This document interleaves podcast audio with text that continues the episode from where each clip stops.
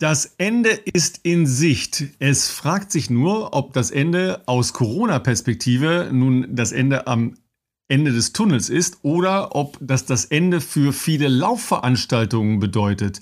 Das schauen wir uns heute mal ein bisschen genauer an im Bestzeit-Podcast von Philipp Flieger und Ralf Scholl. Ja, Philipp, äh, dein aktiver Tag, den heute schon beendet. Wie sieht's aus? Bei mir sieht's gut aus, Ralf. Wie du siehst hier, freshen Haarschnitt. Ähm, das ja, war auch dich, einer der sieht Gründe. kaum zwischen den Gardinenstangen, ja. ja.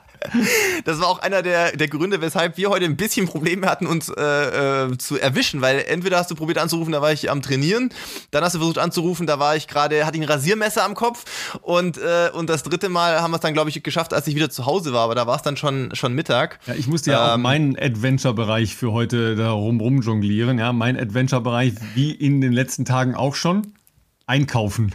Ja. Einkaufen. Äh, man, man, muss die Erlebnisse nehmen, wie sie kommen. Ne? Man ist inzwischen mit wenig zufrieden. Highlights. Hauptsache, ja. man kommt mal aus dem Haus wieder raus. Muss ich erwähnen, dass ich mich aufregen musste? Ja. Lange ich Schlange hab's. vor der Post. Ja. Ja.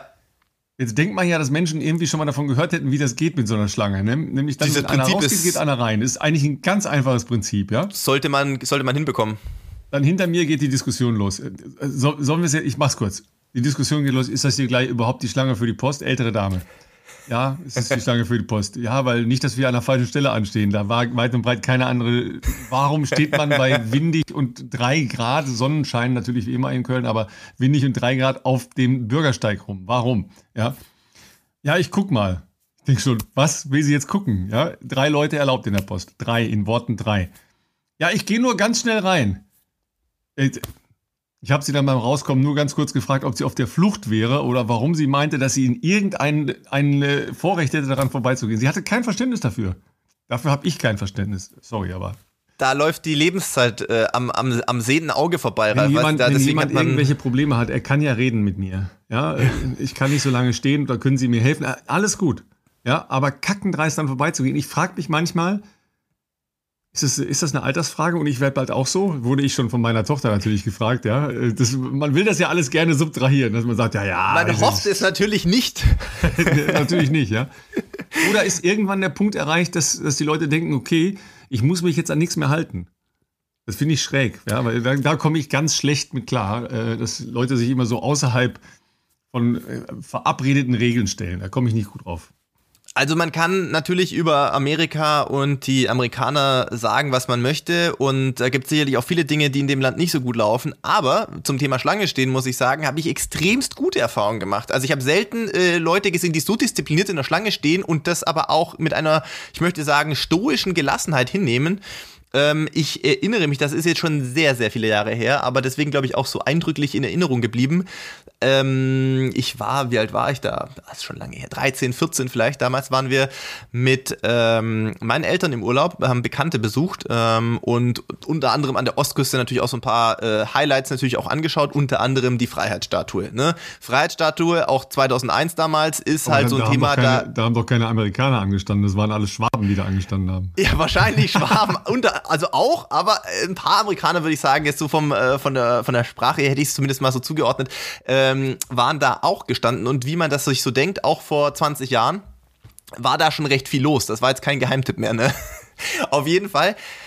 Ellenlange Schlangen und keiner, der da drängelt, Stress macht, irgendwas. Alle stehen da. Das Prinzip, Schlange, man stellt sich an und wenn man dran ist, ist man dran. Das hat da reibungslos funktioniert, aber ähm, habe dann auch relativ schnell wieder erkennen müssen, in Deutschland ist das manchmal echt schwierig. Also selbst an Supermarktkassen, wo man sich denkt, wenn da jetzt drei, vier Kassen aufhaben, das geht ja doch verhältnismäßig zackig, ne? Also, das ist jetzt wirklich kein Hexenwerk. Aber man aber ist immer an der falschen Kasse, das ist ganz klar. Gut, das stimmt natürlich auch teilweise, ja.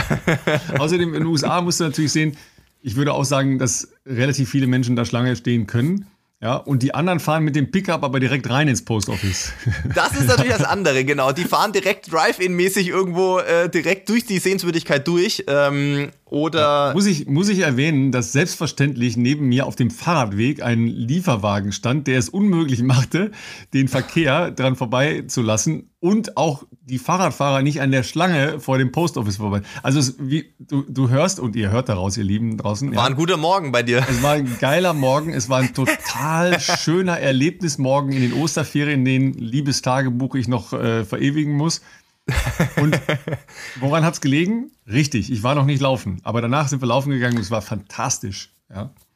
ja das einzige Problem, fast zu dick angezogen. Zum Glück kurze Hose. Oh nee, bei mir war es kalt heute Morgen noch. Ähm, also kalt ich habe dann relativ. schon auch geschwitzt. Das lag aber eher an den Höhenmetern, muss ich sagen. Aber ich habe heute Morgen auch mal anders begonnen als sonst. Und zwar äh, tatsächlich nach dem äh, Frühstück selbstgemachtes äh, Porridge, das war auch relativ, das war ein guter Start schon mal, schöne Tasse. Also Kaffee länger gebraucht oder was? ja, hier heute Morgen habe ich mich da echt verkünstelt mit Haferflocken, Chiasamen, so Kokosraspeln und alle möglichen und Beeren und sowas.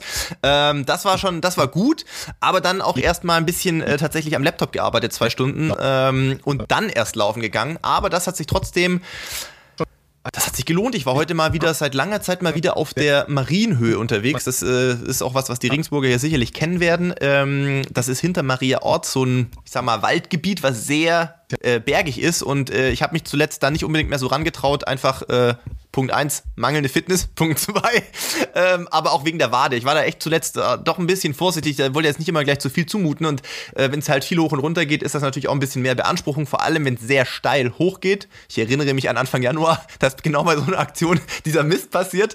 Ähm, das ist auch, sowas passiert einmal in deinem ganzen Leben. Und danach hast du das aber erstmal wieder drin, dass du denkst, hm, wir vermeiden jetzt vielleicht zunächst mal irgendwie krasse Anstiege.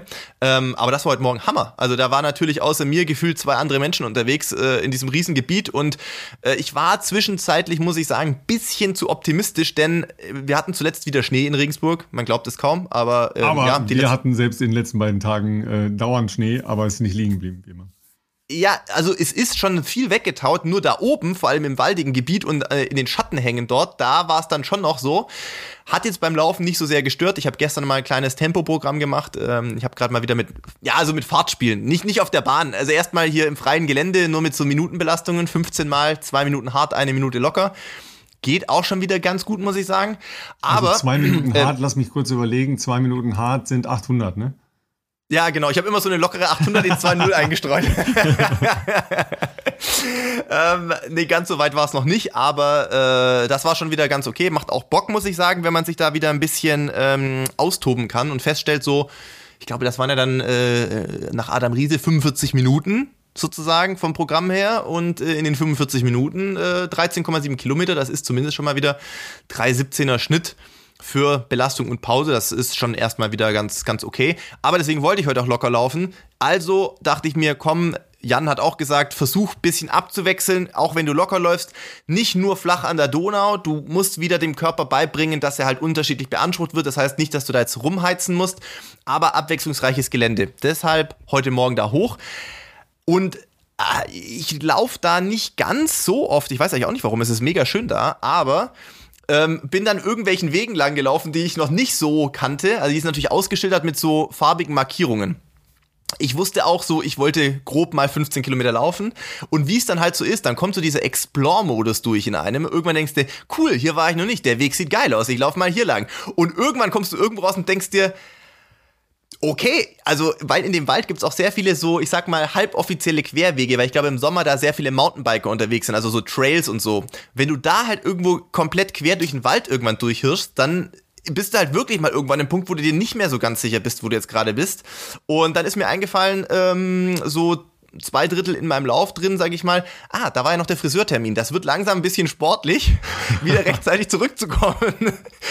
dann bin ich irgend so Abkürzung durch den Wald gelaufen, habe dann festgestellt, dass es noch nicht Frühling ist. Das heißt, je weiter du in den Wald reinkommst, war das extremst matschig und so, so weißt du, so Schneematsch, so rutschig. Und dann ist auch so noch so eine alte Laubschicht, wo du dann denkst, oder wo du halt nicht weißt, wie ist die Bodenbeschaffenheit drunter? Da gab es zwei, drei haarige Aktionen, sage ich mal, so quer durch den Wald runter, wo du da so am Rumsliden warst. Dann dachte ich mir so, der nächste befestigste Weg, der, der ist vielleicht nicht verkehrt, da mal wieder so eine grobe Richtung einzuschlagen. Und ähm, es war es war ein sportlicher Morgen. Es hat zwar noch zum Friseur gereicht, aber ich habe dann auch erstmal äh, Daniel gesagt, ähm, du, sorry, bisschen zu spät, aber bin erstmal im Wald ein bisschen falsch abgezweigt gerade. Aber erstens äh, klingt das ja schon wieder nach Laufen. Ja? Zweitens klingt es danach, dass du mal minutenlang nicht auf die Uhr geguckt hast, ne? weil ging gar Überhaupt nicht. nicht. Ja. Überhaupt nicht. Ja. Äh, da gibt es ja nur zwei Probleme, nämlich dass man bei Ski und Rodel vergisst, die richtigen Schuhe anzuziehen und dass man die tschechische Grenze überquert, ohne dass man es will. Ja, das wäre auch schon beinahe Das ist nicht so weit ja. von euch, ne? ja, von Regensburg ist noch ein Stückchen, aber ähm, ja, allzu weit jetzt auch nicht tatsächlich, zumindest nicht mit dem Auto. Und ähm, ich glaube, ich werde da wieder hochschauen. Vielleicht nicht morgen, aber mal gucken. Samstag, das hat mich jetzt irgendwie, hat mich angefixt, da mal wieder, ähm, wie soll ich sagen, ein bisschen mehr zu erkunden. Und äh, Samstag habe ich mir gerade selber noch so ein ich mache mir gerade selber noch so ein bisschen Trainingsplan, ähm, einfach deshalb, weil ich ähm, ja erstmal drei, vier vernünftige Wochen wieder machen möchte, bevor ich dann mit Renato einen wirklich, sagen wir mal, seriösen Trainingsplan angehe. Und ich kenne ja so sein Training inzwischen schon. Ich, es, es bringt, glaube ich, nicht so viel, jetzt so mit einer Woche mal wieder 140 Kilometer und zwei Programmen zu sagen, oh, ich hab Bock, schreib mir einen neuen Plan. Das wird nicht so weit funktionieren, weil so ein normaler Plan bei Renato fängt halt, glaube ich, erstmal bei 160 Kilometer an. Das ist wahrscheinlich die Ruhewoche so.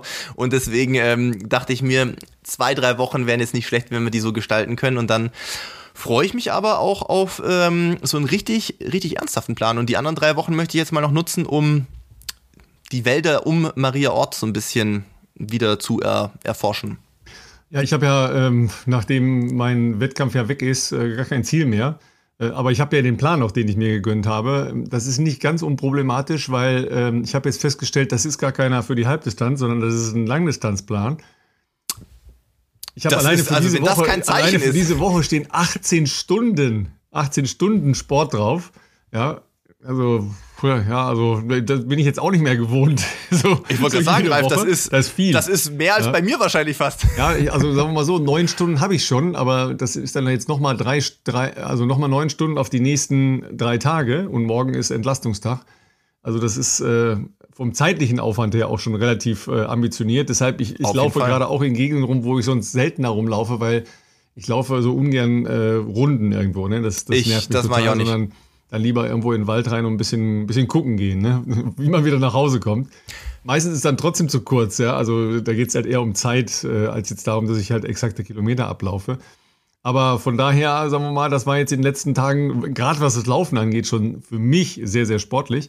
Ja, und du hast dich am Wochenende von deiner Frau abziehen lassen. Ah nein, ziehen lassen, so war das, ne? Nicht, nicht abziehen, ziehen lassen. ja, ich, ich muss alles nutzen, was möglich ist, ne? Und wenn da sich der Windschatten anbietet, dann äh, muss ich da gucken, dass ich dranbleiben kann, weil die ist ja aktuell sehr fit und äh, hat auch aktuell Urlaub. Das heißt, bei der ist quasi so eine Art, äh, ihr Urlaub ist halt so wie mein Trainingslager, habe ich so den Eindruck, weil gefühlt äh, jeden Tag zweimal laufen und dann habe ich auch gemeint, so ja, also ist das jetzt für dich, siehst du schon jetzt einfach als Trainingslauf? Ja, ja, ich habe ja sonst nicht so viel zu tun am Tag. Und Montag, war das Montag? Ja, Montag, genau, Montag war das. Das hat sich auch eher spontan ergeben. Ich glaube, sie war ein bisschen überrascht, dass ich das vorgeschlagen habe, ähm, weil ich Sonntag äh, wir waren am Osterwochenende noch meine Eltern besuchen und da bin ich bei mir in der schwäbischen Heimat noch äh, 26 Kilometer mit den Höhenmetern dort vor Ort gelaufen, die da halt einfach unausweichlich sind. Deswegen war mir klar, Montag möchte ich zwar zweimal laufen, aber eher entspannt. Und, äh, und dann hatte ich halt äh, eher spontan am Morgen mitbekommen, dass sie planten, ein kleines Tempoprogramm zu machen. Also so klein, so klein war es dann gar nicht. Es waren, glaube ich, 10 mal 1000. Und ja, dann hatte ich halt gesagt, ja komm, ich laufe mal mit ein. Und dann beim ersten habe ich gedacht, ach komm, ich mach den ersten mal mit.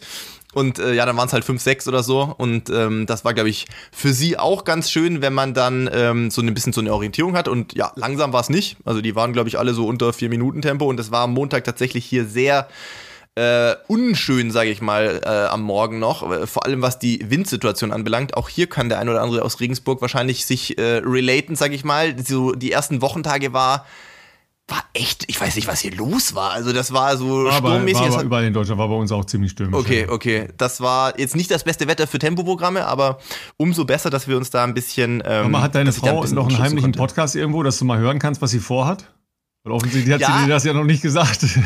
in, in der Tat, ich bin da auch natürlich total neugierig. Und in der Tat hat sie gestern gestern, gestern war Mittwoch, genau, gestern mit Achilles Running einen Podcast aufgenommen, wo sie eine Anfrage bekommen hat. Da war ich vor zwei Jahren auch mal zu Gast. Ich bin sehr gespannt, was in diesem Podcast erzählt wurde, weil jetzt sind das vertauschte Rollen. Sonst war es so, unsere Frauen haben über diesen Podcast irgendwann erfahren, was wir so vorhaben.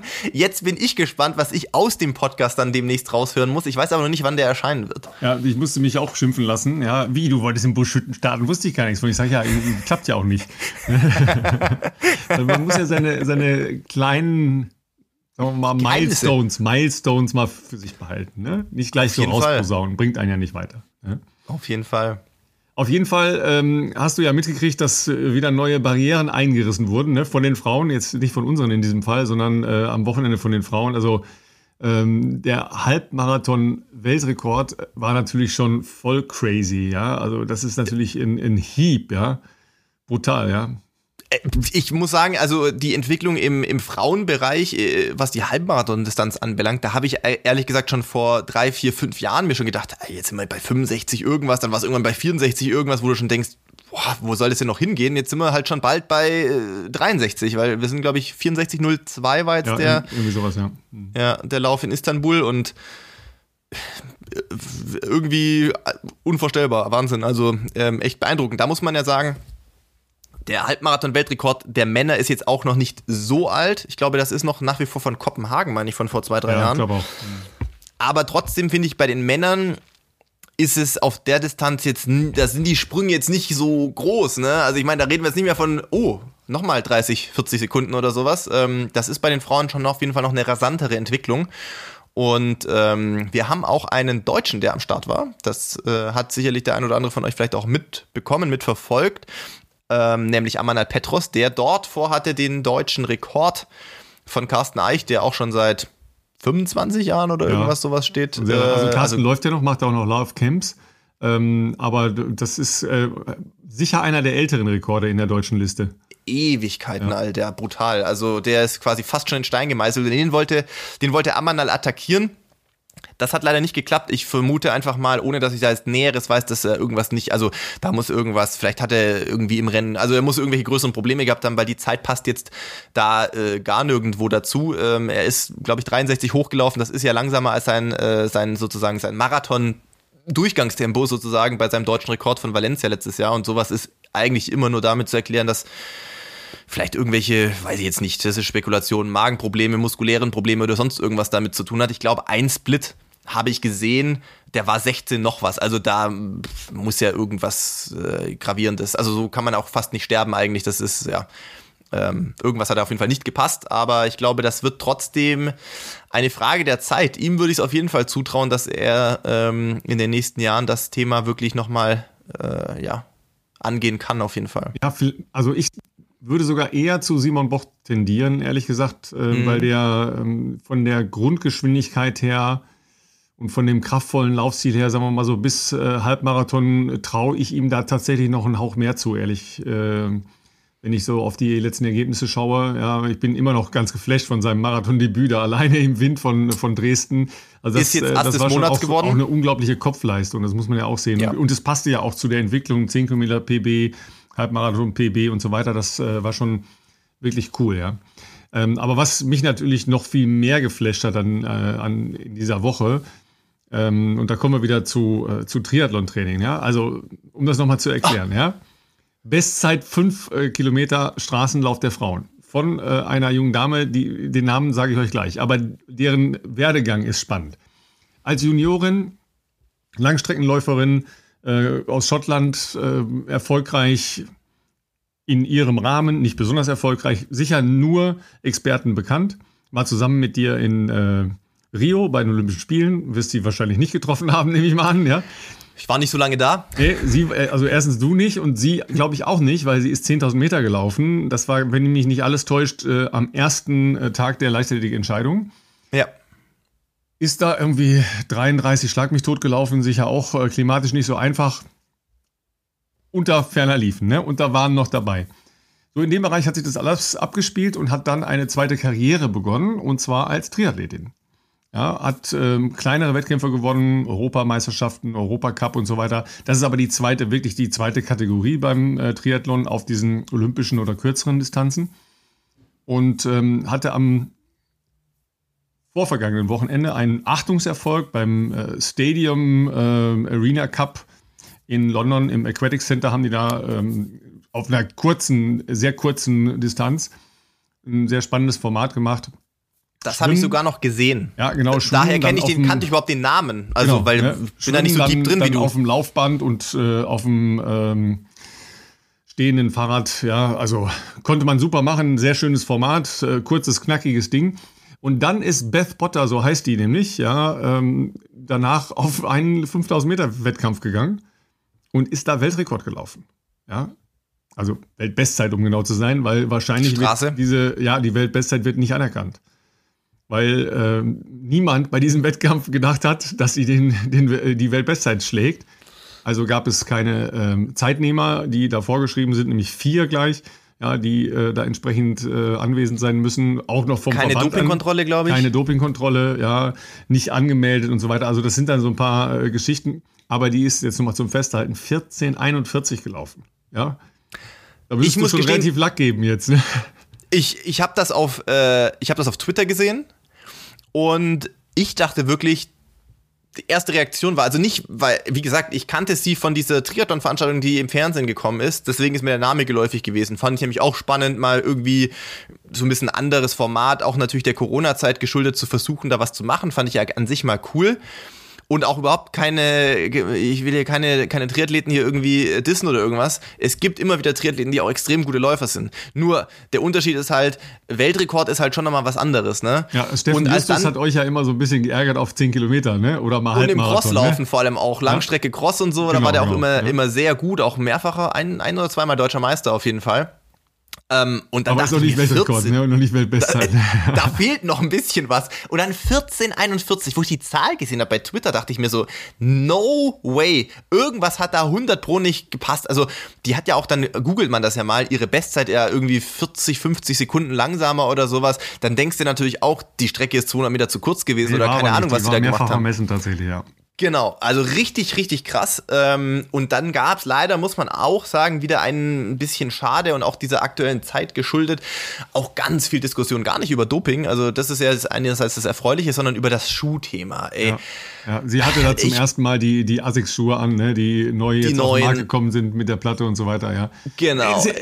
Wir wir müssen ja nicht diskutieren, dass es ein Vorteil sein kann. Du hast es ja selbst beschrieben, es ist ein geiles Laufgefühl und so. Alles Klar. in Ordnung, ja. Das ist jetzt aber seit zwei Jahren schon so. Also das ist jetzt halt, man muss das, jetzt halt irgendwann das, akzeptieren, äh, dass es so ja ist. auch nicht diesen Sprung, ne?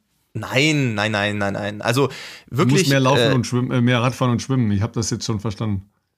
extrem beeindruckende Leistung, ja. wirklich. Ähm, Wie bist du denn so mit Klickpedalen? Äh? Oder?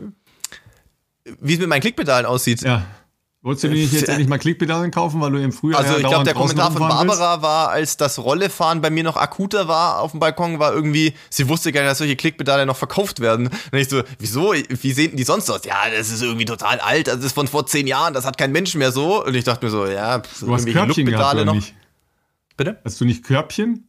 Nee. Ich hatte tatsächlich, äh, ich hatte tatsächlich äh, Klickpedale am Rennrad dran, aber halt, wie gesagt, von vor 10, 11 Jahren. Ich weiß nicht, inwiefern sich die Mechanismen da äh, geändert haben. Ich dachte immer, Look ist ein relativ äh, bekannte, bekannte ja. Klickpedal-Hersteller, Fabrikant sozusagen. Ja, aber kann sein, dass sie mal die, äh, die äh, Anschlüsse an die Schuhe verändert haben und dann. Genau. Die, sie meinte auch, die Platte sah irgendwie auch sehr, sehr oldschool aus. ja, die sah einfach alt aus, Junge. ja, die, die ich habe auch hin. gesagt, ich habe es ja. in der Vergangenheit zum Glück nicht so oft gebraucht. Also. Ja. Sehr schön, sehr schön. Ja, aber siehst du mal, ne, äh, das sind dann so Geschichten, äh, also ganz, ganz spannende Entwicklung natürlich, ja, die müssen wir auf jeden Fall im Auge behalten, die äh, junge Dame. Die ist natürlich jetzt total hin und her gerissen. Ja, ihr Herz hängt komplett am Triathlon, weil sie da ja, einfach auch etwas größere Erfolge jetzt erzielen konnte.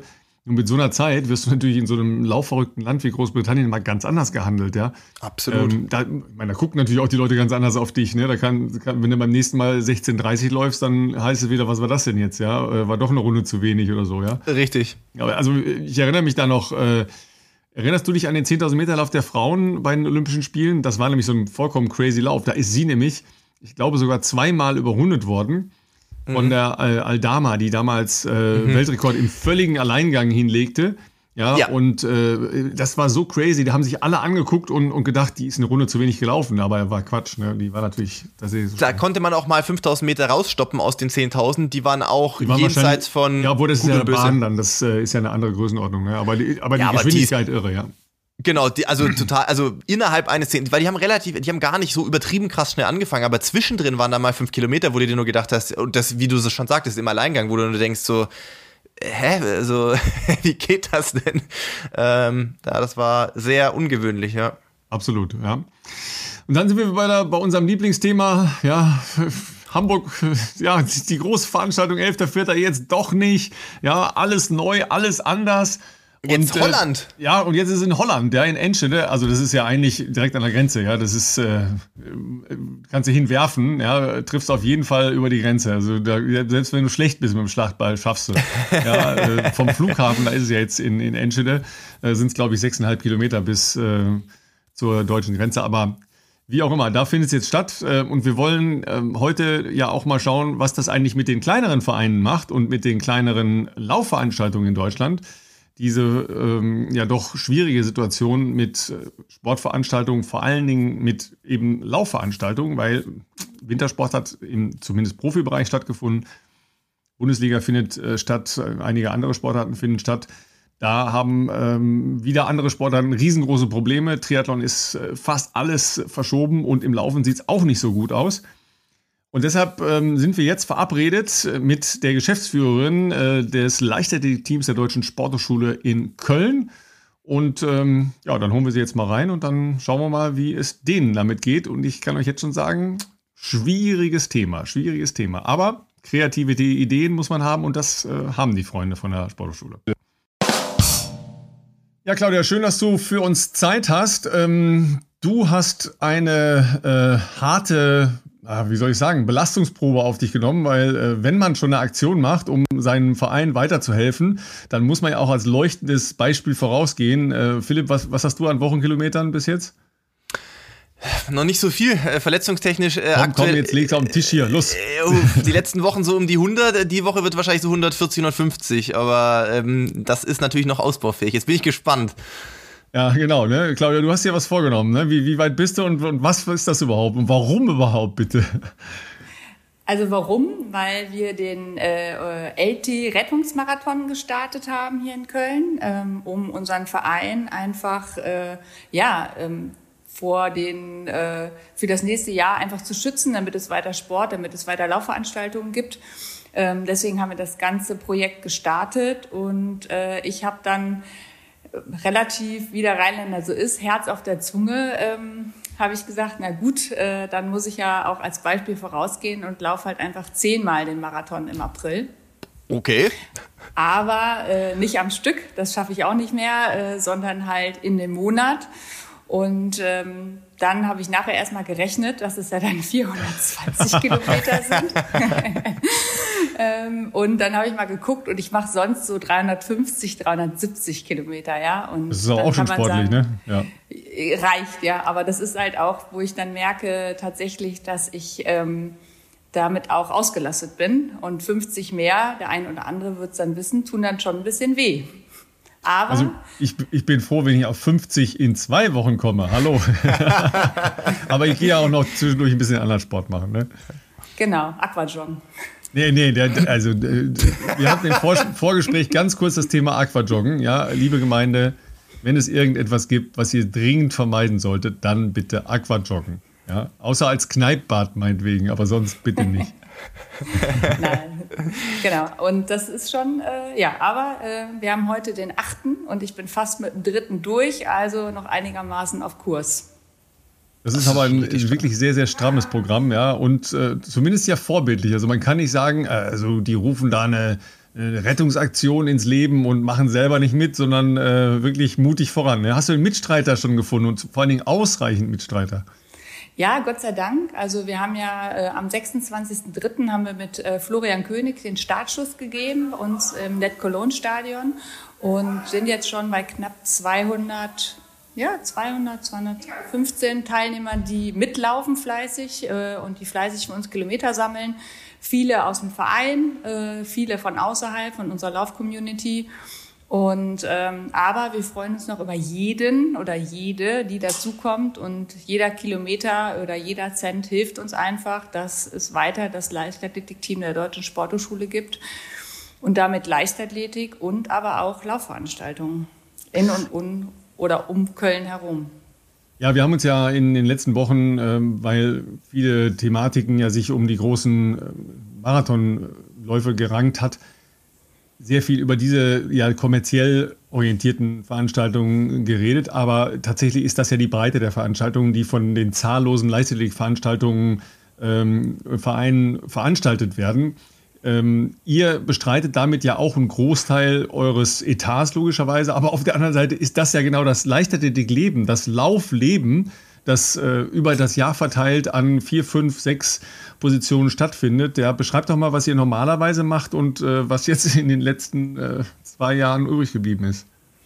Ähm, also der letzte Lauf tatsächlich war der Nikolauslauf 2019. Ähm, Finde ich, hört sich irgendwie unfassbar lange an oder lange her an. Ist äh, mit 4000 Teilnehmern noch, äh, kann man sich aktuell natürlich gar nicht vorstellen.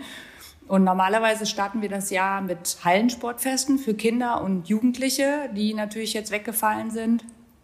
Und dann starten, haben wir den Frühlingslauf, den Kölner Zoolauf, der absolut auch äh, zu einer Lieblingsveranstaltung vieler Kölner, aber auch von weiter her gereist geworden ist, immer ausgebucht. Ähm, Im Sommer haben wir das Kölner Flutlichtspringen. Äh, das ist ein Stabhochsprung-Meeting, ein internationales, was wirklich sich einer großen Beliebtheit erfreut, äh, wo sogar noch Weltmeisterschaftsqualifikationen gesprungen sind abends ganz spät, ähm, die Leichtathletiktage danach und dann den Kölner Halbmarathon und immer Ende des Jahres halt äh, ja einer sehr, der sehr, sehr schönen Läufe in Köln, den Kölner Nikolauslauf, was es jetzt natürlich 2020 gar nicht gegeben hat. 2021 bis jetzt auch alles ausgefallen ist und die Perspektive natürlich im Moment noch nicht klar einfach ist. Also in dem Moment, wo wir wieder können oder die Möglichkeiten da sind, würden wir das natürlich auch sofort wieder machen. Aber äh, ja, die aktuelle Gesundheit und die Vorgaben sind natürlich erstmal maßgebend und federführend. Ja, in äh, Nordrhein-Westfalen habe ich ein bisschen das Gefühl, wird es auch relativ restriktiv gehandhabt. Ähm, äh, Philipp, wir haben uns ja logischerweise jetzt mit Hamburg noch ein bisschen auseinandergesetzt. Äh, da liegt es auch an der Stadt. Ähm, die Rahmenbedingungen sind eigentlich okay. Aber die Stadt steht dazwischen. Wie erlebst du das äh, so zwischen Hamburg und Regensburg in, in deinem äh, Peer-Group-Bereich? Also, ich bin ähm, nicht, dass ich jetzt zuletzt den, die Notwendigkeit gehabt hätte, jetzt auf eine Bahn äh, unbedingt äh, zu müssen, jetzt nach der Verletzung, aber ähm, ich bin tatsächlich an dem Stadion, wo ich sonst ähm, trainiere. Das ist äh, eines hier im, im Herzen von Regensburg, was nicht so klassisch abgezäunt ist, sag ich mal, weil das einfach von der Entstehungsgeschichte her damals so entstanden ist. Und das war zwar äh, schildertechnisch bis, meine ich, vor ein paar Wochen schon noch gesperrt, eigentlich auch für Leistungssport meines äh, Wissens nach. Das ist jetzt so für Individualsport wieder geöffnet, sage ich jetzt mal, aber äh, dass jetzt hier irgendwie Laufveranstaltungen oder generell irgendwie Sportveranstaltungen in Regensburg stattfinden, ähm, äh, entzieht sich zumindest meiner Kenntnis aktuell. Und in Hamburg haben wir es natürlich jetzt mitbekommen äh, mit dem, ich sage es mal in Anführungszeichen, großen Event, groß im Sinne von, was die äh, sportliche Tragweite oder die mediale ähm, Aufmerksamkeit äh, betrachtet hätte mit Elliot Kipchoge, das, das äh, war scheinbar auch schon zu viel oder zumindest zu viel. Man darf ja immer auch nicht vergessen, es ist eine Sache, die aktuellen Zahlen im Hinterkopf zu haben. Andererseits natürlich auch, welche Signale man sendet, wenn man einerseits irgendwie jetzt dann wieder Ausgangssperren verhängt, äh, andererseits aber sagt, wir machen hier ein Elite-Event, äh, wo dann 100 oder knapp 100 ähm, internationale Athleten zusammenkommen. Das hat teilweise, glaube ich, in der Entscheidungsfindung dann auch immer wieder äh, spielt das eine Rolle, ähm, weil ich glaube schon, dass auch das Event in Hamburg äh, bei der Anzahl an Athleten, im Endeffekt wären es, glaube ich, sogar nur 90 dann jetzt gewesen, das glaube ich, hätte man schon relativ gut hinbekommen können. Ich glaube auch nicht, dass es da an der Strecke große Ansammlungen gegeben hätte, soweit ich da das ja. Es war ja zuletzt sogar so, dass äh, das eine komplett eingegitterte und richtig. Ja, mit Sichtschutz versehene Strecke gewesen wäre. Und drumherum ja, wären noch Ordner, ne? genau, Ordner postiert gewesen. Ähm, also ich glaube, das hätte, da wäre es jetzt nicht zu irgendwelchen Menschenansammlungen gekommen, aber es hängt da ja immer auch ein bisschen mehr dann dran, wie man das nach außen wahrscheinlich kommuniziert passiert. Ich kenne aber natürlich von meiner Vergangenheit äh, in äh, der Vereinslandschaft in Regensburg kenne ich das natürlich genauso, wie wir das gerade gehört haben. Hamburg mag jetzt hier ein bisschen anders gelagert sein als, äh, wie soll ich sagen, Mitglied des Laufteams für den Hamburg-Marathon. Das ist natürlich eine richtig große Veranstaltung. Regensburg ist damals so gewesen, dass wir natürlich ein relativ ähm, erfolgreicher Verein im Laufbereich waren oder immer noch sind. Und äh, natürlich gibt es da auch den einen oder anderen Sponsor oder auch Namenssponsor, aber damit alleine äh, ist, ist das jetzt, da werden jetzt nicht solche Summen gezahlt, dass, dass das irgendwie reicht für 20 Leute irgendwie alle Trainingslager oder irgendwie sowas zu bezahlen, sondern ähm, bei uns war das auch sehr äh, entscheidend früher, dass wir Sportveranstaltungen durchführen. Also einerseits natürlich, wenn man ein Sportangebot schaffen möchte, das ist ja eine andere Sache. Ähm, für Leute, die, die ähm, also im Volkslaufbereich haben wir auch einen Nikolauslauf, nicht, nicht so groß, nicht 4000 Teilnehmer, aber ich glaube, wir waren da auch so zwischen 5 und 700, 800. Ähm, und im Sommer aber auch äh, Leichtathletik-Sportfeste für die eigenen Athleten, also auch für die, für die, für die Nachwuchsathleten, ähm, auch für, ich meine, die Gala war jetzt nicht so schlecht besetzt, teilweise auch immerhin ja auch damals immer wieder Nationalstaffeln und sowas da gewesen. Ähm, und da muss man aber fairerweise dazu sagen, die Erlöse, die damit gemacht werden, die fließen natürlich auch zurück in den Verein und in die Arbeit mit den Sportlern. Und deswegen ist es natürlich absolut wichtig ja auch, dass, äh, dass man sowas durchführen kann, weil Vereine sich nun mal so finanzieren. Also ich glaube, über Mitgliedsbeiträge finanziert sich heutzutage wahrscheinlich kein Verein. Wäre mir zumindest, wäre mir mhm. zumindest neu.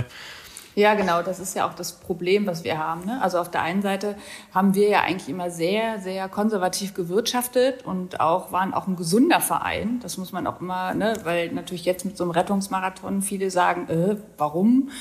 Ähm, wir hatten immer echt ein gutes Budget, wir waren da sehr konservativ, aber Leistungssport, ich meine, das muss ich euch ja nicht erzählen, ist einfach teuer und wir haben ja auch Athleten, die immer noch so ein bisschen darauf warten oder die Überlegungen und die Anstrengungen äh, machen, eventuell zu Olympia dieses Jahr zu gehen. Ähm, und ähm, es ist einfach so, dass ähm, natürlich Sponsoren auch an Laufveranstaltungen hängen. Also dass wir natürlich Sponsoren haben, die uns treu geblieben sind, äh, aber die anderen, und das kann ich genauso gut nachvollziehen, natürlich auch, dass das irgendwie an den Läufen hängt und dann ja, beißt sich die Katze so ein bisschen in den Schwanz, wie man so schön sagt. Und ähm, wir haben halt einfach ein großes Engagement im Verein. Wir haben viele Ehrenamtler, so veranstalten wir auch unsere Events.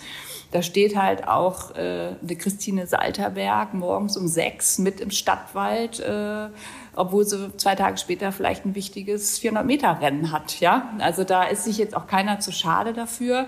Aber irgendwann ähm, wie gesagt, die, die äh, Mitgliedseinnahmen sind einfach ein kleiner Teil des großen Ganzen. Und deswegen haben wir gesagt, Hilfe zur Selbsthilfe und haben halt äh, gesagt, wir wollen nicht einfach nur um Spendengelder betteln, sondern wir wollen was dafür tun. Und so ist der Rettungsmarathon entstanden. Ja, auf der anderen Seite ähm, ist es ja so, sich morgens in den Wald zu stellen und äh, alleine Tempoläufe zu machen oder einen 10-Kilometer-Lauf zu machen, ist ja das eine. Aber dieses, äh, dieses gemeinschaftliche Gefühl, ja, einen Nikolauslauf zu machen, äh, und ich kann das sehr gut nachvollziehen, das ist ja jetzt nicht einer um Dom Römm, ja, wie man in Köln sagt, sondern das geht ja mitten äh, durch einen äh, Stadtwald, äh, stadtnah, aber das ist ja eine ganz andere Veranstaltung. Das ist halt ja irgendwie mehr äh, eine Crosslaufveranstaltung, sage ich mal, äh, mit, mit Herz und einem Gefühl. Ja, das wird ja in Köln sowieso groß geschrieben. Philipp, Natürlich. das äh, lernst du noch kennen, wenn du das nächste Mal zum Karneval kommst. Ja, ähm, aber es ist ja eben auch die Basis des Sports. Es ist die, die Basis der Laufszene, äh, die einfach mal weg ist. Ja? Wie erlebst du deine Gemeinde, deine Läuferinnen und Läufer im Verein, wie die damit klarkommen, dass so eine Ziellosigkeit ja für den gesamten breiten und äh, erweiterten Breitensportbereich da ist? Also ich finde, ähm, es ist eine Wellenbewegung, weil es natürlich auch immer so ein bisschen davon abhängt, ähm, ja, wie ist die Aussicht? Und ich glaube, am Anfang haben alle gedacht, na ja, gut, jetzt müssen wir mal eine Zeit lang zurückstecken. Ähm, und dann war, glaube ich, die Motivation noch relativ hoch. Dann ging es ja auch für den Leistungssport letztes Jahr im Sommer wieder so ein bisschen los, dass es ein paar Veranstaltungen gab. Jetzt im Winter ja auch die eine oder andere. Ich sehe ehrlich gesagt die große Schwierigkeit für die Kinder und die Jugendlichen. Ähm, da die Motivation hochzuhalten, weil die ja nicht nur irgendwie in der Schule, ich kenne es ja von meinem eigenen äh, auch Sohn, dass nicht nur die in der Schule ja lange vergessen worden sind, sondern dass natürlich den Sportverein und uns auch die Hände gebunden sind dass wir einfach kein Training anbieten konnten. Und natürlich haben wir auch Online-Trainings, das machen wir auch. Wir motivieren die, wir gehen in die Gruppen rein. Wir haben jetzt zum Beispiel, jeder aus unserem Top-Team ist ein Schirmherr von einer Mannschaft oder von einer Gruppe geworden ist. Die motivieren die Kinder, die sind Vorbild. Aber ähm, manchmal merkt man ja selber, wenn man, äh, also wenn ich das gesehen habe, wenn der Max, also mein Sohn, dann irgendwie acht Stunden Online-Unterricht hatte und danach nochmal Online-Training, da kann man denen auch keinen Vorwurf machen. Ne? Also ich glaube halt, dieses, das, ich finde es halt so unendlich wichtig eigentlich, dass die Kinder und die Jugendlichen wieder zum Sport dürfen. Jetzt durften sie eine ganz, ganz kurze Zeit und man hat sofort gemerkt, alle, also auch bei uns im Verein, die Kinder, die waren einfach so motiviert, sich wieder zu bewegen.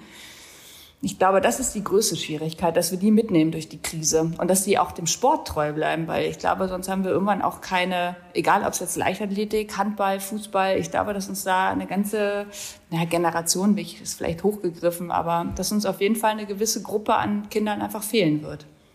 Ja, das äh, ist sicher eines der, der Hauptprobleme, ja, weil ich glaube auch, dass viele von den Freizeit- und, und Breitensportlern und auch ambitionierten Breitensportlern Klar haben die jetzt so Motivationslöcher und sicher auch, äh, wie du das beschreibst, Claudia, dass sie gerade nicht so wissen, wo sie hin äh, wollen. Ja, also worauf trainiere ich eigentlich? Und dann trainieren sie vielleicht mal weniger ähm, oder trainieren auf irgendein virtuelles Ding hin. Das kann man als Erwachsener ja auch ein bisschen reflektieren und ein bisschen sortieren. Das äh, funktioniert mal besser, mal schlechter. Will ich jetzt auch nicht sagen, immer, immer super, weil das ist ja Quatsch, das ist nicht so. Aber auf der anderen Seite sind das ja die, die sozialen Erlebnisse, die den Kindern vor allen Dingen fehlen. Ja, das habe ich äh, ganz stark halt ja ähm, hier in meinem äh, Umfeld auch erlebt. Gar nicht so sehr jetzt bei, bei meinen Kids, äh, weil die das halt ähm, noch einigermaßen abgefedert haben. Aber ähm, meine Kleine ist ja beim TuS Köln rechtsrheinisch, also auf der anderen Rheinseite. Ähm, gleiches äh, Schema natürlich, weil gleiche, gleiche Verwaltung und gleiche äh, Bestimmungen, ja, äh, zehn Kinder draußen aber sie konnten jetzt sich mal wieder treffen und, und überhaupt mal wieder Training machen und so. Das war extrem wichtig für die. Ähm, das war halt ja auch ganz, ganz lange nicht möglich.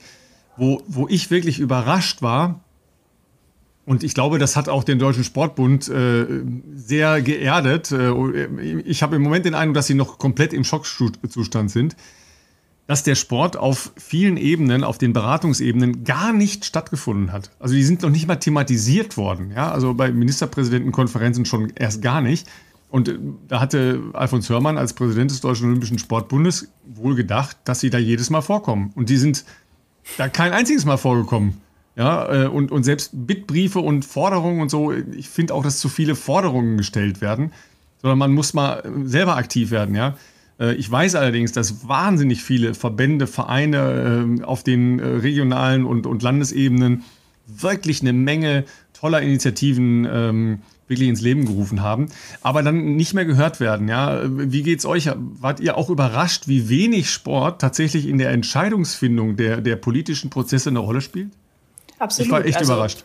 Ich, ich weiß nicht, wie Philipp es sieht, aber ich war total überrascht und ehrlich gesagt hat man immer darauf gewartet, dass was kommt. Am Anfang habe ich das ja noch verstanden, also zu Beginn der Pandemie, dass jetzt vielleicht äh, der Sport nicht das Wichtigste ist, sondern erstmal tatsächlich irgendwie, ja, wie geht man mit so einer Pandemie um und wie äh, entwickelt sich das Ganze und vor allen Dingen die Gesundheit aller an oberster Stelle steht, was sie natürlich immer noch tut. Aber ich glaube, dass der Sport gar kein Gehör gefunden hat, hat mich auch, also auch persönlich irgendwie tatsächlich äh, auch schockiert und ähm, aber deswegen merken wir jetzt durch diesen Rettungsmarathon, den wir, also das ist natürlich sehr äh, regional, äh, aber den wir jetzt ins Leben gerufen haben, dass sowohl die Kinder und die Jugendlichen wieder motiviert sind, was zu tun, weil man so das Gefühl hat, man ja, man macht was und man, man schafft wieder was und äh, aber auch unsere, sag ich mal, diese Lauf-Community, wir haben ja schon auch eine sehr treue Läufergemeinschaft, die äh, sehr aktiv sind und viel posten und das Ganze auch ernst nehmen. Also äh, wirklich verstehen, glaube ich auch, aber vielleicht bedarf es mehr solcher Aktionen, einfach um auch in den, immer in diesen kleineren Regionen der jeweilige Verein, es muss ja nicht immer ein Rettungsmarathon sein, aber dass man tatsächlich auch darauf aufmerksam macht, nicht nur, dass es keinen Sport gibt, sondern dass es auch den Vereinen dahinter nicht gut geht. Und äh, wenn es das wenn es so weitergeht, dass es dann vielleicht viel weniger Vereine und viel weniger Gemeinschaft äh, in Zukunft geben wird, weil viele das einfach nicht überleben werden, weil einfach viel Ehrenamt und viel ja, durch, durch Veranstaltungen da gestemmt wird und das kein rein wirtschaftliches Unternehmen ist. Ja, ich bin ja auch wirklich sehr gespannt. Äh, aber Philipp, erstmal zu deiner Einschätzung, was, äh, was den Stellenwert in, in der politischen Diskussion und in der Entscheidungsfindung dann angeht.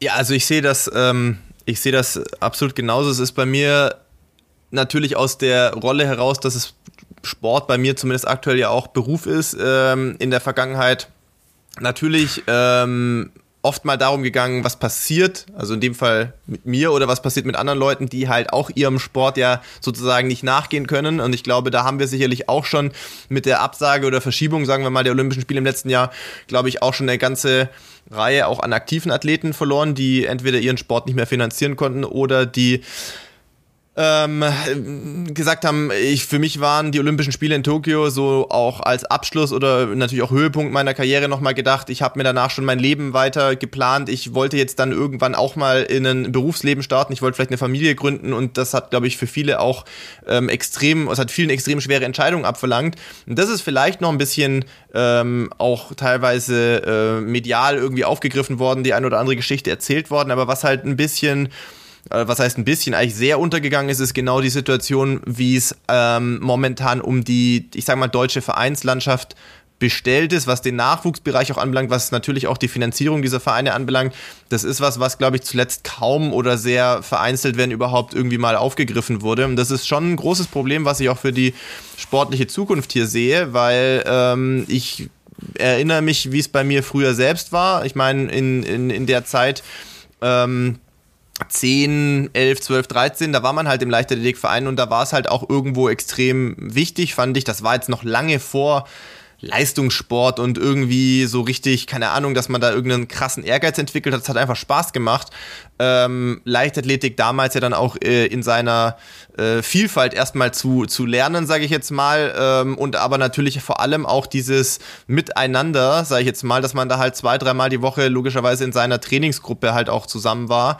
Und das stelle ich mir schon extrem schwierig vor. Und ich glaube, wenn man, das, das ist auch ein Unterschied, glaube ich, wenn man irgendwann mal vielleicht wirklich sagt, okay, das ist Leistungssport, das ist für mich mein Beruf oder keine Ahnung, es wird vielleicht mal sowas wie ein Beruf werden, keine Ahnung, dann ist man schon natürlich vielleicht auch bereit dafür, ich sag mal, Opfer zu bringen und zu sagen, okay, das geht jetzt ein halbes Jahr nicht, das geht ein Dreivierteljahr nicht, irgendwie kommt man darüber hinweg, weil man auch schon sehr lange irgendwo vielleicht auf so ein Ziel hingearbeitet hat. Aber ich glaube, für Kids ist das extrem schwer. Claudia hat es ja ganz gut dargestellt, da kann ich mich ganz schwer nur reinversetzen. Ich meine, wenn du erst mal acht Stunden schon an irgendeinem Online-Ding hängst und dann halt nicht vielleicht wenigstens dann dafür zum Ausgleich irgendwo in, ähm, in, ins normale Vereinstraining gehen kannst, dass du physisch auch mit deinen Freunden oder Freundinnen dann äh, zusammen trainieren kannst, ähm, sondern äh, die, ich meine, online, das sind ja auch trotzdem Lösungen, Lösungen und ist besser sicherlich als nichts, aber es ersetzt das ja äh, in keinster Weise, weil es geht ja dann auch um dieses soziale Miteinander. Oh, zumindest für mich war das damals, glaube ich, in diesen Anfangsjahren extrem wichtig, wahrscheinlich genauso wichtig wie der Sport selber, weil man halt da mit seinen Freunden war und weil man dann halt auch das über äh, natürlich auch die Möglichkeiten von Mannschaftssport, das äh, Leichtathletik gilt ja immer als Einzelsport, aber ich erinnere mich, zumindest im Schülerzeitalter damals, da gab es noch so coole, wie hießen das? Das, wie, das ist natürlich jetzt gefühlte tausend Jahre schon her bei mir, aber so Vereinsmeisterschaften, erst so auf äh, äh, ähm, Kreisebene, dann irgendwie so Bezirksebene, wo jeder, glaube ich, zwei oder drei Disziplinen irgendwie machen durfte und dann wurden diese Punkte da addiert und das war schon ein geiles Happening damals. Also das hat uns, glaube ich, extrem viel ähm, Spaß gemacht und auch natürlich irgendwie so zusammengeschweißt, weil natürlich man auch von dieser Vielfalt der Gruppe da profitiert hat. Ähm, Philipp, ich, äh, ich, muss uns ganz kurz äh, mal zum Verständnis, ne? Also wir erzählen jetzt ein bisschen vom vorm Krieg, ja, weil inzwischen ist die, die Kinder- und Jugendleichtathletik im, im Deutschen Leichtathletikverband und auch in allen Regionalverbänden völlig anders orientiert. Ja, ich habe heute Morgen eine kleine Re völlig anders, ja, äh, eine kleine Recherche mit meiner Tochter gemacht, die ist jetzt in die U14 äh, aufgestiegen, weil sie am äh, übernächsten Wochenende zwölf wird. Okay. Ja, da passieren ganz andere Dinge und ähm, diese ähm, Mehrkampf, äh, also sagen wir mal, dass Kinder mehrere Sachen an einem Tag machen, das mhm. heißt auch jetzt nicht unbedingt dann immer Mehrkampf, aber Blockwettkämpfe sind dann das nächste. Ja, und dieser Mannschaftsgedanke, der ist ganz anders noch ausgeprägt inzwischen als du und, und ich sowieso. Das ist ja vor dem vorletzten Krieg noch gewesen, quasi. Bei mir vor 20 Jahren das halt. erlebt haben. Ja, das ist viel stärker orientiert in Richtung eines Gemeinschaftserlebnisses. Ja, cool. Claudia, hilf mir, wenn ich, wenn ich Quatsch sage, aber ich glaube, so stimmt's. Ne? Genau, also die Kindersportfeste. Ich ähm, bin da ein großer Fan von und ich finde auch, dass es eine sehr, sehr große Gemeinschaft ist für die äh, Kinder und dass das ähm, ja, total super ist und total schön zu sehen ist. Bei unserem Hallensportfest, was wir machen, da ähm, haben wir am Ende immer ähm, äh, eins für die ganz Kleinen und das ist einfach äh, nur Gemeinschaft und das sind äh, Spiele mit Leichtathletik-Elementen und am Ende äh, backt unser Cheftrainer Andi Gens immer äh, aus Prinzenrollen Gesichter, die dann eine Medaille darstellen. Und ähm, ja, das sind glänzende Kinderaugen. Äh, ehrlich gesagt, wir freuen uns auch mal, wenn wir die bekommen. Und ähm, das ist schon sehr schade, dass es das alles nicht gibt. Und es wäre noch viel, viel ja, trauriger, wenn es das auch in Zukunft nicht mehr gäbe. Dass es das aktuell nicht gibt, ist ja vielleicht noch verständlich dann in der aktuellen Situation, aber es muss es weiterhin geben, das meine ich. Ja, es äh, gibt ja eine ganze Reihe, habe ich ja schon gesagt, so Initiativen. Äh, hier gab es auch ähm, eine von, vom Stadtsportbund, glaube ich, ne, wo man sich Geld er, er, erlaufen konnte, ähm, sowohl in Gruppen von, äh, von Athletinnen und Athleten, aber auch in Gruppen von Trainern. Ähm, da bin ich, wäre ich eigentlich mal auf die Ergebnislisten gespannt, ja. Weil da, da geht es natürlich dann als Eingemachte, wenn die Trainer halt auch noch um, um Geld, da geht es um ein paar hundert Euro, aber ein paar hundert Euro ähm, ist, äh, ist für eine, eine Jugendkasse viel Geld, ne? Jeder Cent zählt, das ist bei uns auch so. Also äh, deswegen haben wir auch, wenn man sich bei uns anmeldet, ähm, beim Rettungsmarathon kann man auch Centbeträge eingeben, weil es geht nicht immer nur um die äh, um 5 Euro, um 2 Euro oder um 1 Euro, sondern wenn man 42 Kilometer läuft und Oma und Tante und jeder gibt um die 20 Cent pro Kilometer und das machen 200 Leute, kommt am Ende auch eine schöne Summe zusammen. Also Natürlich freuen wir uns über jeden Euro, der ähm, kommt. Und wir haben auch zum Glück auch ein paar Firmen, die sich jetzt äh, bereit erklärt haben, uns zu unterstützen und ähm, haben ganz, ganz tolle Gespräche geführt. Aber auch äh, der von der U12 oder U14, jeder laufende Euro ist für sie selber beziehungsweise für ihre Mannschaft und dann am Ende für den Verein wir stellen uns ja immer dann so gerne irgendwo hin ne, und denken, ey, wieso ist das hier nicht gut organisiert und wieso ist das nicht und wieso habe ich dies nicht und jenes nicht. Ja, äh, nimm uns doch mal so als äh, Konsumenten von so Laufveranstaltungen mit. Was für einen Vorlauf habt ihr zum Beispiel für euer Nikolauslauf? Ja, also wann beginnt das und wann müsst ihr damit einsteigen, um zu sagen, okay, verbindlich, das Ding findet in diesem Jahr 2021 zu Nikolaus statt? Also ähm, wir hatten letztes Jahr den Frühlingslauf in den Herbst gelegt und haben ein sehr, sehr umfangreiches äh, Hygienekonzept von 14 Seiten, was wir auch mit der Stadt Köln und dem Gesundheitsamt abgesprochen und abgesegnet bekommen haben. Und der Frühlingslauf ist im Nikolauslauf sehr ähnlich. Das heißt, wir sind da schon eine ganz, einen ganzen Schritt weiter, als wir das letztes Jahr waren. Und ähm, ich denke, dass wir dadurch relativ spontan noch gucken können, ob der Nikolauslauf stattfinden kann im Dezember oder nicht. Aber spätestens im Oktober müssen wir das entscheiden, weil wir müssen ja auch Dienstleister buchen. Es müssen Sanitäter gebucht werden, es müssen Toiletten gebucht werden, es muss Musik gebucht werden. Also das ist ja eine ganze Reihe. Ähm, der Zeitnehmer muss gebucht werden, ähm, das Teilnehmermanagement dann man denkt immer, na ja, man ist angemeldet und wir im Moment ist es mittlerweile so, dass wir sagen, meldet euch an. Wir haben die Kontingente aber reduziert, um eben nicht Leute nachher nicht starten lassen zu können. Aber jede Anmeldung kostet uns, weil das System uns einfach was kostet. Und das ist, glaube ich, vielen einfach gar nicht bewusst. Und wir haben aber gesagt, wir ziehen keine Teilnahmegebühren mehr ein, bis wir sicher sind oder fast sicher sind, dass die Veranstaltung wirklich stattfinden kann. Und das ist halt einfach von der Planung her, dann gehen wir noch mehr in Vorleistungen und wissen gar nicht, ob wir das nachher machen können. Und das haben wir letztes Jahr halt äh, viermal gemacht.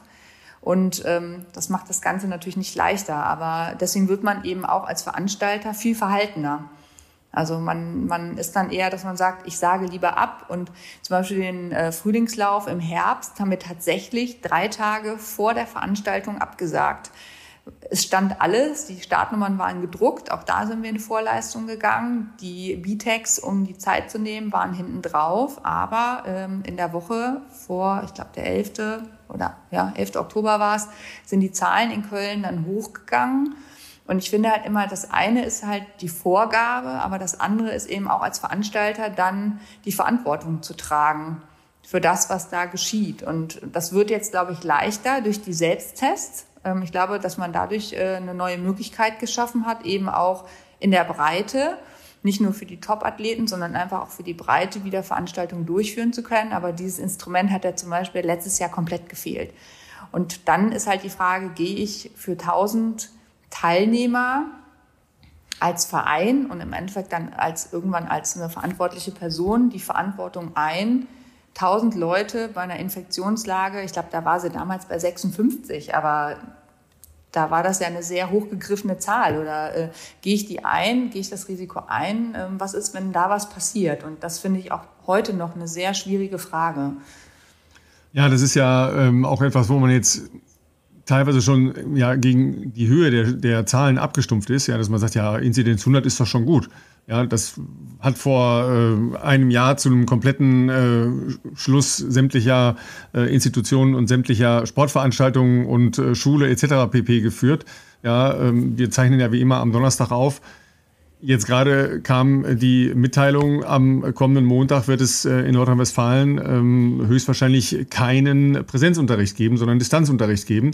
Ja, da sieht man ja, dass, dass wir sind in einer anderen Situation. Wir haben eine Variante, die noch viel ansteckender ist als das, was äh, im letzten Jahr ja ähm, die wesentliche ähm, Pandemie getrieben hat. Wir sind jetzt in einer ganz anderen Situation und ähm, Claudia, du hast es angesprochen mit den Selbsttests. Das Problem dabei ist, es ist immer noch ein Prozentsatz, so um die 15 bis 20 Prozent der falsch negativen Tests. Ja, das heißt, überleg das mal auf 1000 Leute hochgerechnet. Ja, das ist ja ein Risiko, es ist ja auch eine Verantwortung, die, die du eigentlich gar nicht tragen kannst. Ja, wo du wirklich sagen musst, hey Leute, es geht halt einfach nicht. Ja, so gerne wir äh, alle wieder an so einer Startlinie stehen äh, wollten. Ja, Klammer auf, äh, kann ich mich immer noch nicht dran gewöhnen, äh, bei einem 15 Kilometer Lauf an der Startlinie zu stehen, Klammer zu, aber das ist was anderes.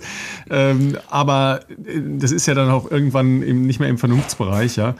Nur ähm, ganz ehrlich, äh, so virtuelle Läufe, Boah, da, da, muss, man, muss man mich auch jetzt langsam schon stark zu überzeugen, ehrlich gesagt. Ich kann ne? das auch nicht. Also, also ich als Privatperson, ne? jetzt nicht, äh, ich, wir haben uns auch als Verein dagegen entschieden, aber ähm, ich muss auch für mich sagen, ich habe das auch einmal gemacht und waren dann mit fünf Leuten, sind wir über die Vorwiesen, das ist ja genau 1000 Meter und sind zusammen gelaufen und ich war so frustriert, dass jeder am, Ande, am, am Ende woanders die fünf Kilometer hatte. Äh, das, da war das für mich schon gestorben, das Ding. ja, das, äh, ich meine, Philipp, du hast ja im letzten Jahr ähm, sehr, sehr wenig im Vergleich zu normalen Jahren äh, Optionen überhaupt gehabt, ja. Äh, virtuell ist, ist sicher nicht einfach, weil versuch dich mal zu belasten im Training, ja. Das, gilt ja für, also ich kann mir das nicht vorstellen. Es gibt auch Leute, die sich im Training manchmal sogar besser belasten können. Ich kann das gar nicht, ja. Äh, kannst du dich so belasten, als es auch nur ansatzweise wie Wettkampf ist? Nein, normalerweise, normalerweise, also ich stelle mir das sehr schwierig vor. Ich bin, glaube ich, auch immer eher noch in der Vergangenheit der Wettkampftyp gewesen. Also ich meine, in dem Moment, wo halt diese Wettkampfatmosphäre da ist und Konkurrenz an der Startlinie neben dir steht, an so einem Tag kann man irgendwie schon in meiner Wahrnehmung zumindest mehr aus sich rausholen ich war auch von diesen virtuellen Angeboten, ja, wie soll ich sagen, ein bisschen ähm, ambivalenter Meinung, muss aber sagen, ich glaube, für die Hardcore-Wettkämpfer, äh, die so total leistungsbezogen daran gehen, ist es wahrscheinlich wirklich nicht unbedingt wahnsinnig attraktiv. Ich kann mir vorstellen, dass es viel mehr noch für Leute interessant ist, vielleicht. Ähm, ich war nämlich auch überrascht, dass in Hamburg als Ersatz des Marathons logischerweise letzten April äh, doch recht gut angenommen wurde, was so die, die Zahlen anbelangt, wie viele Leute das dann doch für sich irgendwo zu Hause gemacht haben, alleine. Ähm, ich glaube eher, dass das für, für diejenigen vielleicht interessant ist, die jetzt nicht schon, sag ich mal, ihren 15. Äh, Marathon laufen und äh, schon unter drei Stunden gelaufen sind oder keine Ahnung, sondern für Leute, die sagen, ähm, ich versuche gerade das erste Mal einen Halbmarathon oder einen Marathon zu laufen und irgendwie die Reise hat vor mich, äh, für mich vor, keine Ahnung, zwölf Monaten angefangen und irgendwie war das halt so der Traum, dass ich jetzt in Hamburg oder wo auch immer da meinen ersten Marathon laufe und die dann irgendwann für sich beschlossen haben, dann zu sagen, okay, das ist natürlich jetzt nicht das Feeling oder dieses Erlebnis, was ich mit diesem Marathontag auch für mich geplant hatte oder gewünscht hätte, aber ich möchte das jetzt trotzdem für mich irgendwie durchziehen und ich nehme das jetzt als Anlass, das zu machen. Ich glaube aber auch, dass natürlich die Halbwertszeit von solchen virtuellen Events natürlich äh, extrem am Abnehmen ist, also weil das kann man einmal machen, das kann man zweimal machen, ähm, aber irgendwann, ja, wird da glaube ich halt auch ähm, fehlt dann da letztlich auch der Fun-Faktor wahrscheinlich und ähm, das ist sicherlich keine Dauerlösung. Äh, ich, ich glaube auch, dass, ähm, dass das jetzt nicht äh, in der dritten Auflage nach diesem Jahr, ich könnte mir vorstellen, das wird jetzt vielleicht dieses Jahr noch der ein oder andere für sich nochmal sagen, okay, machen wir nochmal. Ähm, ich habe tatsächlich von Hamburg mitbekommen, ohne dass ich da jetzt gerade die ganz genauen Zahlen im Kopf habe, aber dass die tatsächlich sich, also die waren, glaube ich, eher nicht so überzeugt, das nochmal zu machen, weil sie dachten, da hat keiner mehr Bock drauf ein zweites Mal, wurden aber dann von denen, die eigentlich ja dann angemeldet waren für den, ich glaube, 26. April, äh, doch von, von hunderten äh, Nachrichten äh, überrascht, die gesagt haben, ah komm, könnt ihr es nicht doch noch durchführen oder zumindest so mal bestehen lassen. Ich glaube aber auch nicht, dass das in dem dritten Jahr nochmal äh, Sinn macht, weil irgendwann fehlt es den Leuten halt und man darf ja auch nicht ganz äh, vergessen, egal ob es ein kommerzielle, kom sagen ein kommerzieller Veranstalter ist, wie, ich meine, da hängen auch Arbeitsplätze dran, wie Hamburg, wie Berlin, wie Frankfurt oder was auch immer. Ähm, für die wird irgendwann, glaube ich, die Luft sehr dünne und genauso sieht man es ja auch gerade äh, bei der Vereinslandschaft, wo das halt auch einen wichtigen ähm, Teil der Finanzierung beiträgt das wird alles halt nicht unendlich sich rauszögern lassen. Irgendwann äh, wird halt dann unsere Zukunft, läuferische Zukunft, sportliche Zukunft, äh, auch für, egal ob Profi oder Amateur, halt nicht mehr so sein wie früher, weil irgendwann wird es halt gewisse Anbieter oder Vereine und weil, was halt auch da, damit verbunden ist, äh, nicht mehr geben. Ja, Claudia, wie ist denn bei euch mit, äh, mit den Mitgliederzahlen? Weil die kommerziellen Studios natürlich äh, große Abgänge zu verzeichnen haben. Ist ja auch komplett nachvollziehbar. Du zahlst für eine Leistung, die einfach nicht mehr erbracht wird. Man ist sicher auch noch ein bisschen aus anderen Motiven in einem Verein drin. Ja, ähm, nicht nur, sage ich mal, um, um Leistungen äh, zu erwarten. Ne? Klar möchte man halt natürlich in Gemeinschaft trainieren gehen, äh, Trainingsstätten nutzen können. Ja, äh, ein anderer ähm, relativ großer Verein mit einer relativ kleinen Leichtathletikabteilung, der MTV Köln, da kann man jetzt ähm, Hallen äh, und, und Trainingsstätten als Familie buchen. Ja, da kann ich äh, mich dann in so eine Liste eintragen und kann eine Stunde turnen gehen oder, keine Ahnung, ein bisschen Ball spielen oder sowas. Äh, wie sieht's bei euch mit den Mitgliedern aus? Äh, wie, wie erlebst du die oder erlebst du, erlebst du die überhaupt noch?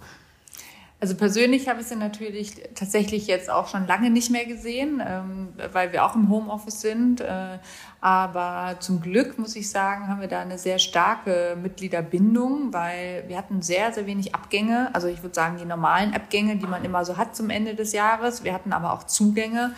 Also da können wir uns tatsächlich nicht äh, beschweren und da möchte ich auch nochmal allen Mitgliedern ein großes Dankeschön aussprechen, weil ähm, ja, obwohl es sehr schwer ist, wir versuchen alles möglich zu machen und jede Lücke zu finden, um Training zu ermöglichen. Ähm, da ist auch äh, der Norbert Stein, ähm, den du ja auch äh, kennst, Ralf, äh, ja früherer sehr, Dozent an der, an der Sporthochschule, ja, da, da haben wir uns kennengelernt, ja, genau. genau. Ähm, der ist der sehr, sehr engagiert und ähm, alles im Rahmen des Möglichen. Das muss man ja immer dazu sagen. Also nichts äh, Illegales, aber jede Trainingsmöglichkeit, die wir bieten können, bieten wir. Aber ich bin trotzdem ganz, ganz froh, dass jetzt eben nicht die Hälfte der Mitglieder gesagt hat, ja gut, dann macht es einfach alles keinen Sinn mehr, weil ich glaube dann, das wäre auch ein falsches Signal, aber Vielleicht wäre es zu erwarten gewesen, aber Gott sei Dank nicht. Und wir merken es ja auch jetzt, die Leute auch aus dem Verein, die helfen ja auch. Also die gehen rum und auch die Top-Athleten, also äh, suchen jetzt Sponsoren, auch 400-Meter-Läufer und Sprinter fangen jetzt an, Kilometer zu sammeln, ähm, äh, obwohl denen das auch zwischendurch, glaube ich, wehtut, weil die noch nie so lang am Stück gelaufen sind. Aber das kenne ich, das kenne ich. ja. Aber gut, zumindest haben sie mich jetzt noch nicht dazu verpflichtet, dass ich nachher mal Hürdenlaufen machen muss. Und, ähm, das wäre aber mal eine schöne Challenge, ne? dass, die, dass die Langläufer auch mal. Das ist ja 3000 Hindernisse. Das ist ja eigentlich noch zum, gehört noch zum, ähm, wie soll ich sagen, Wettbewerbskanon. Ne? Das gehört ja, schon so noch dazu. Das ist Grundausbildung. Und Orthopäden ja? kannst du gar nicht an die Strecke stellen. es gibt doch die Kinderhürden und die Übungshürden, die fallen doch heute um. Ja, nee, wir haben früher noch an, an harten Hindernissen gelernt. Ne? Die standen fest wie ein Ochser.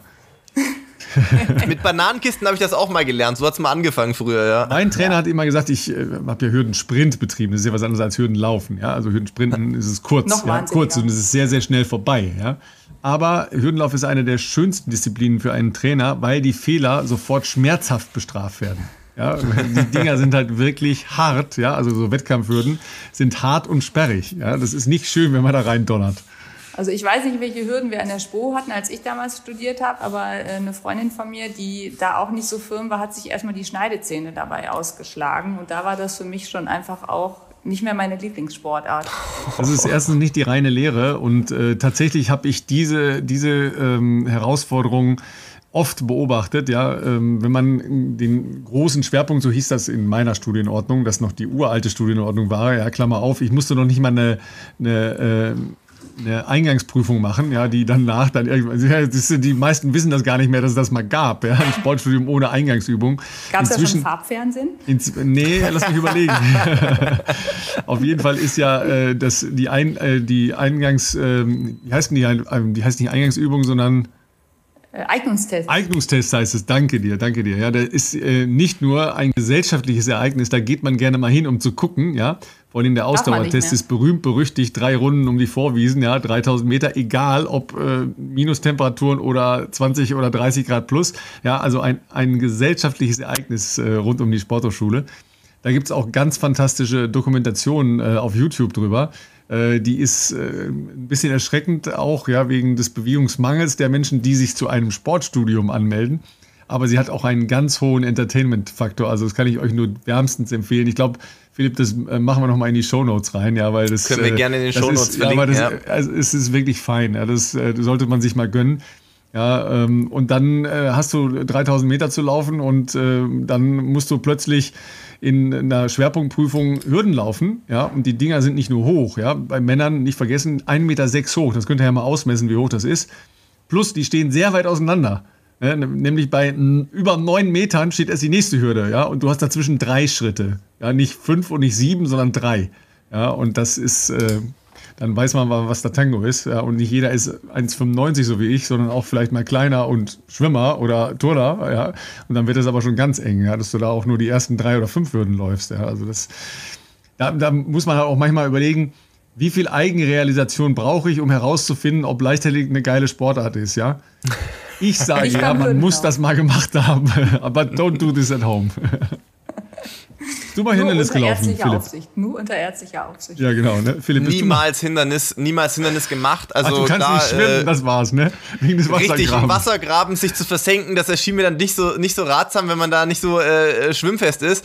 Äh, nee, Hürden, Hürden als klar, Kinderleichtathletik irgendwie so, hat man sich natürlich auch an Hürden mal rangetraut und das alles mal so ein bisschen gelernt, aber Hindernis war für mich nie eine Option, ey ganz ehrlich, da habe ich mir auch nur gedacht, wer, also wer sowas freiwillig macht, dem ist auch nicht mehr zu helfen, ganz ehrlich. Also ich fand es jetzt so schon, 3000 Meter äh, in jüngeren Jahren oder dann vielleicht auch immer 5000 zu laufen, fand ich jetzt auch schon anstrengend genug, aber da dann immer noch drüber über die über die Hindernisse, da, da habe ich schon ähm, großen Respekt davor. Ähm, ich erinnere mich auch noch sehr gut an äh, Steffen Ulitschka, der das ja auch äh, sehr lange gemacht hat. Wir waren ja zeitweise auch äh, bei den bei den Kaderlehrgängen, wenn das früher gab es das auch mal noch, da waren die verschiedenen Laufkader zumindest einmal im Jahr relativ gebündelt zusammen. Früher, glaube auf den Saarbrücken. Ähm, und da hat man dann schon gemerkt, dass die, das äh, Thema Kraftausdauer nicht von ungefähr kommt, weil die Wälder um Saarbrücken äh, rum, um dieses Trainingszentrum sind auch recht äh, hügelig, sag ich mal. Und äh, Steffen kam da sehr gut zurecht auf jeden Fall. Ja, das ist ja, wie gesagt, die Kinder- und Jugendleichtathletik inzwischen ganz anders sortiert. Ja, es gibt halt Blockwettkämpfe, so heißen die. Ja, es gibt halt den Blockwettkampflauf. Ja, also da wärst du ja dann äh, eher orientiert gewesen. Aber die müssen auch Hürden laufen und die müssen auch einen mhm. Ball werfen und die müssen auch eine Sprungdisziplin machen und dann steht am Ende erst 800 und dann 2000 Meter. Ja, also das ist die Differenzierung. Mhm. Also eine mhm. breitere Basis, die da gelegt wird, finde ich übrigens äh, im Prinzip eine, eine, sehr gute Angelegenheit, weil es mhm. ist halt einfach eine andere Grundausbildung, die da den Kindern in der Leichtathletik mitgegeben wird. Ne? Ja, Claudia, nimm uns noch mal mit, ähm, wenn ihr den, den Marathon, also den, den virtuellen Spendenmarathon, denn das, das ist es ja, ähm, äh, absolviert habt. Was, was ist euer nächstes Ziel als, als reales, auf das ihr zumindest hin, äh, na, wie soll ich sagen, hinhofft, hinfiebert? Hinhoffen, genau, hinfiebert. Also einmal hoffen wir, dass wir jetzt natürlich, ähm, unser Ziel war mit den 42 Kilometer, die wir so ein bisschen vorgegeben haben als Marathon, als Sinnbild so ein bisschen für das Ganze, dass wir das auch in Euros, also 42.000 Euro zusammenbekommen. Ähm, das sieht schon mal ganz gut aus. Das würde uns schon mal ein ganzes Stück und eine ganze Strecke läng, äh, länger helfen oder weiterhelfen.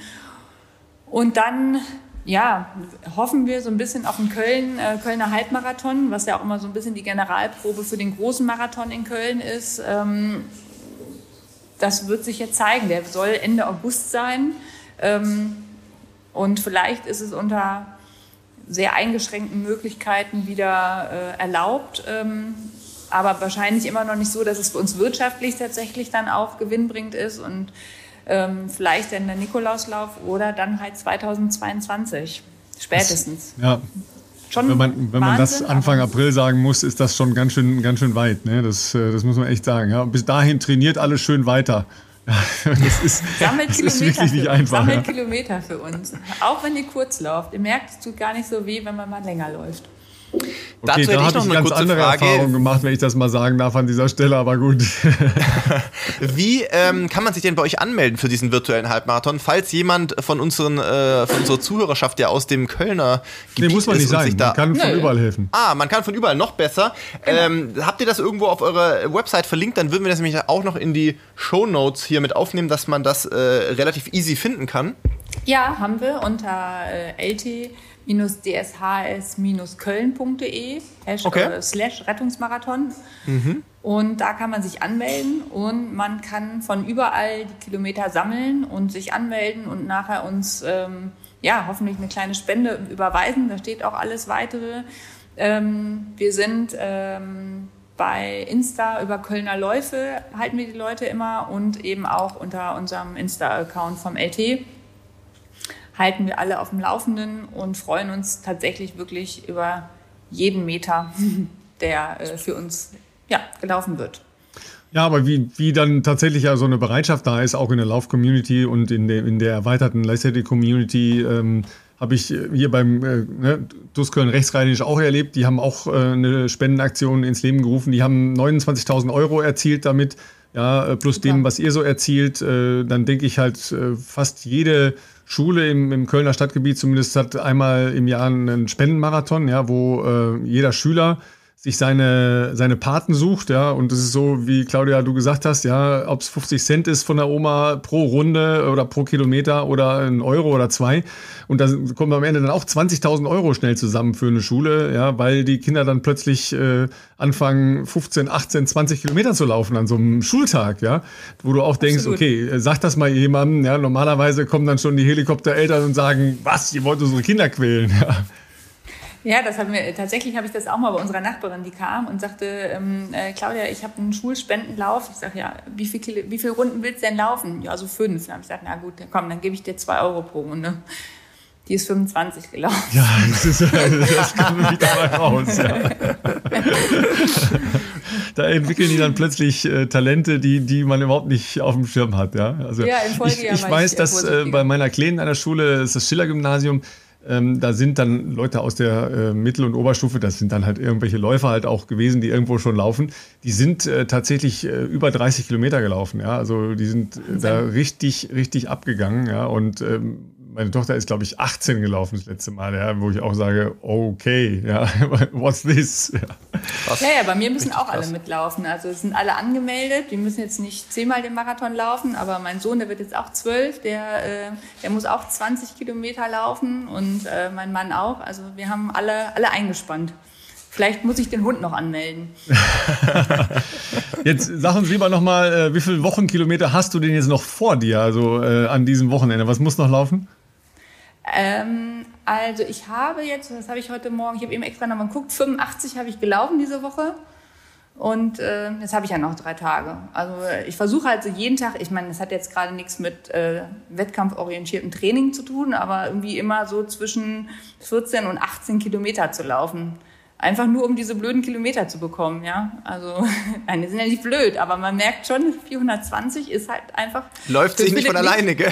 Nee, da ziehe ich noch mal mehr meinen Hut. Also, äh, meine äh, Zeiten, wo ich so 120, 140 Kilometer gelaufen bin, die Woche liegen halt auch echt schon lange zurück. Und ähm, ich finde 80 eigentlich schon anstrengend. Aber jetzt ja. merke ich gerade, dass. Äh, aber gut, das ist eine Challenge, das ist eine Herausforderung. Ich habe die angenommen.